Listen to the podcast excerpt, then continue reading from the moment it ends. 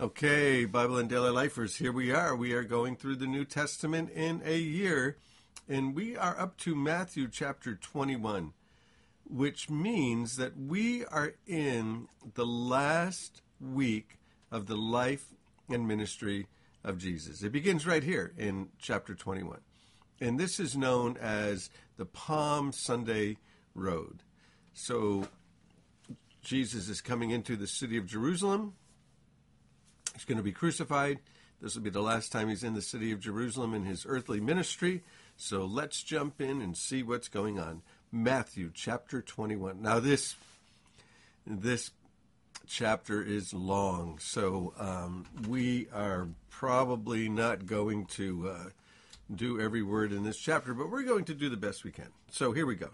Now, when they, Jesus and his disciples, drew near to Jerusalem, they came to Bethphage, to the Mount of Olives.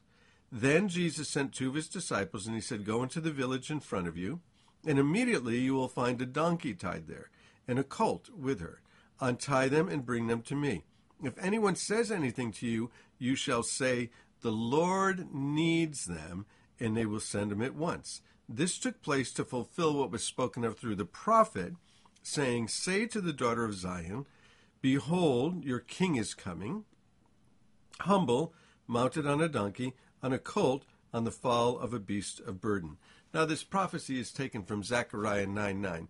And Matthew is very concerned to make sure that the Hebrew people, the Jewish people, understand that Jesus is the fulfillment of everything that was spoken of in the Old Testament, some 300 prophecies about Jesus' first coming in this particular prophecy in Zechariah, who has a lot to say about the Messiah, a lot of prophetic things about the Messiah.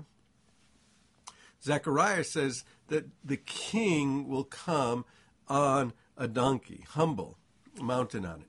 So, what's going to happen here is Jesus is going to get the donkey, sending his disciples to do it, and then he's going to come down this road called the Palm Sunday Road. Well, it wasn't called the Palm Sunday Road then, but uh, we call it the Palm Sunday Road now. So it says that they were on the Mount of Olives when he sent them.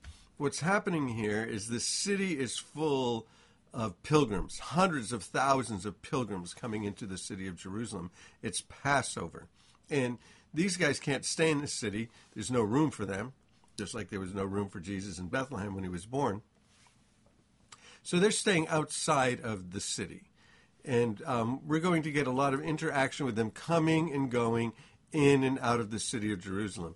And many times we'll find them on the Mount of Olives. The Mount of Olives is a hill directly across from Jerusalem. In fact, if you're on the, the Mount of Olives and you look at the city of Jerusalem, it looks like you're on a level plain. But in between the Mount of Olives and Jerusalem, there's a valley, the Kidron Valley, and it's very steep, very steep going down. And so you go down into the Kidron Valley and then you go up to Jerusalem. That's why it always says when they're going to Jerusalem, let's go up to Jerusalem because it's up on top of the hill. Um, you have to get there on the Mount of Olives side through the Kidron Valley. So that's what's going on. Uh, that's where they are. They're going to get the donkey for Jesus, and the king is going to come. This is pretty important for the Jewish people that Jesus is the king. In fact, Matthew's gospel is all about Jesus being the king the king who has a kingdom. Now, they thought he would be an earthly king like King David and would sit on the throne of Israel and would rule uh, from Jerusalem and bring back their former glory. Well, he was going to be a king, but not that kind of a king. So, verse 6 the disciples went and did as Jesus had directed them. That's always a good thing. We could camp out there and unpack that for a while, right? That disciples should just do as Jesus directed us. Whatever he told us to do, that's what we should do.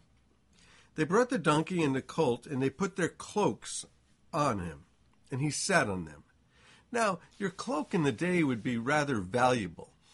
Uh, in the day, you probably only had one cloak, and you used it for everything. You used it to sleep in, you used it when it was cold.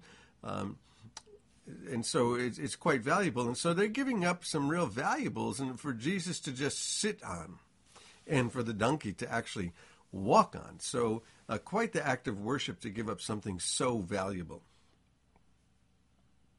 Most of the crowd spread their cloaks on the road. So these valuable pieces of clothing, where you might only have one, and it's really an important uh, possession of yours, uh, they take them and they put them on the road so that the donkey can step on it.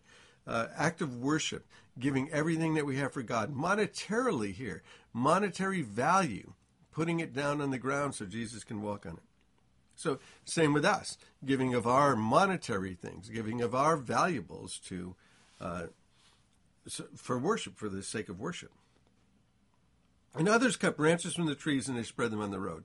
Now, this is called the Palm Sunday Road, and the reason it's called the Palm Sunday Road is because they were cutting off branches. What kinds of branches?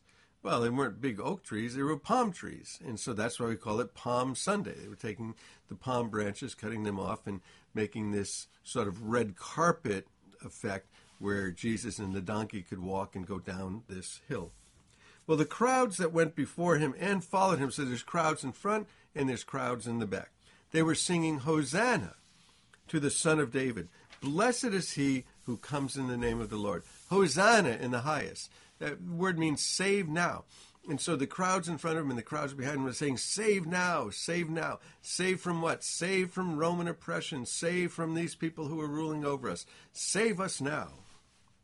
Well, when he entered Jerusalem, the whole city was stirred because all of these people are on the front of him in the in the back and shouting hosanna and they're saying who is this who is this and the crowd said this is the prophet jesus from nazareth of galilee he is here well jesus entered the temple and he drove out all those who sold and bought in the temple and he overturned the money changers and the seats of those who sold pigeons and he said to them, It's written, My house shall be called a house of prayer, but you have made it a den of robbers. Now, Mark adds onto that that Jesus said it would be called a house of prayer for all nations.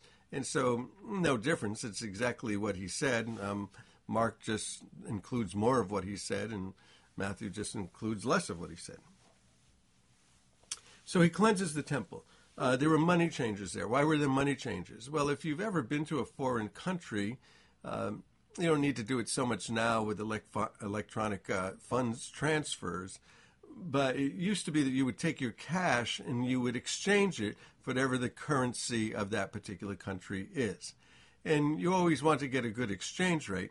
Well, what happened here was the worshippers were coming into the city of Jerusalem and they were supposed to bring sacrifices that would be sacrificed at the temple. But many of them are coming from quite a distance. So rather than travel with your family because you're walking, you're walking these dusty roads, these, these dusty rocky roads, uh, rather than bring animals with you for sacrifice, you would bring cash and you would buy a sacrifice when you got there. Well, what happens when you get there, because people are coming from all over and they're not all using the same currency, that there were these religious money changers there, and they're changing the people's money, but they're they're gouging the people. They're not giving them a fair exchange rate. They're making money off of their money. And so they're doing this uh, in, in a religious context, and Jesus doesn't like it. Jesus doesn't like people being taken advantage of monetarily in a religious context. Um, now, Jesus likes it when you give, and he likes it when you give your money, and he likes it when you give offerings, and he likes it when you tithe. He likes that but he doesn't like it when you're taken advantage by religious authorities um, for advantage, for their advantage. And so that's what the money changes are all about, and Jesus didn't like it. And so Jesus overthrows the tables of the money changers. And it says, after he did that, the blind and the lame came to him in the temple, and he healed them. But the chief priests and the scribes, yeah, the creeps, the, the chief priests and the scribes saw the wonderful things that he did, and the children crying in the temple, Hosanna to the Son of David. They were indignant. And they said, Do you hear what they're saying? And he said, Have you never read? Out of the mouths of infants and nursing babies, you've prepared praise. In leaving them, he leaves the religious authorities.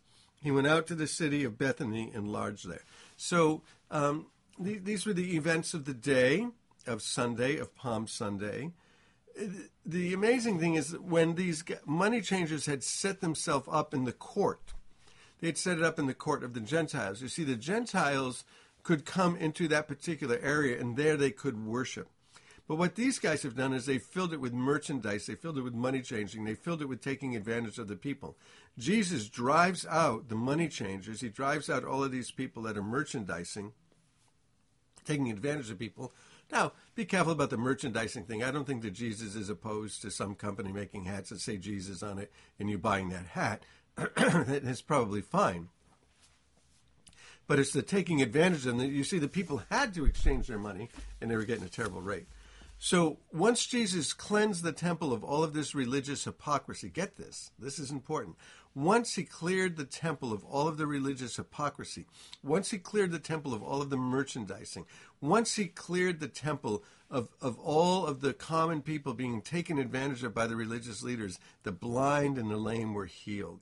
And so there's something about the cleansing of the temple. There's something about simplicity. There's something about that which is right. There's something about not making Jesus junk, right? And taking advantage of people and, and selling them all of this kind of stuff.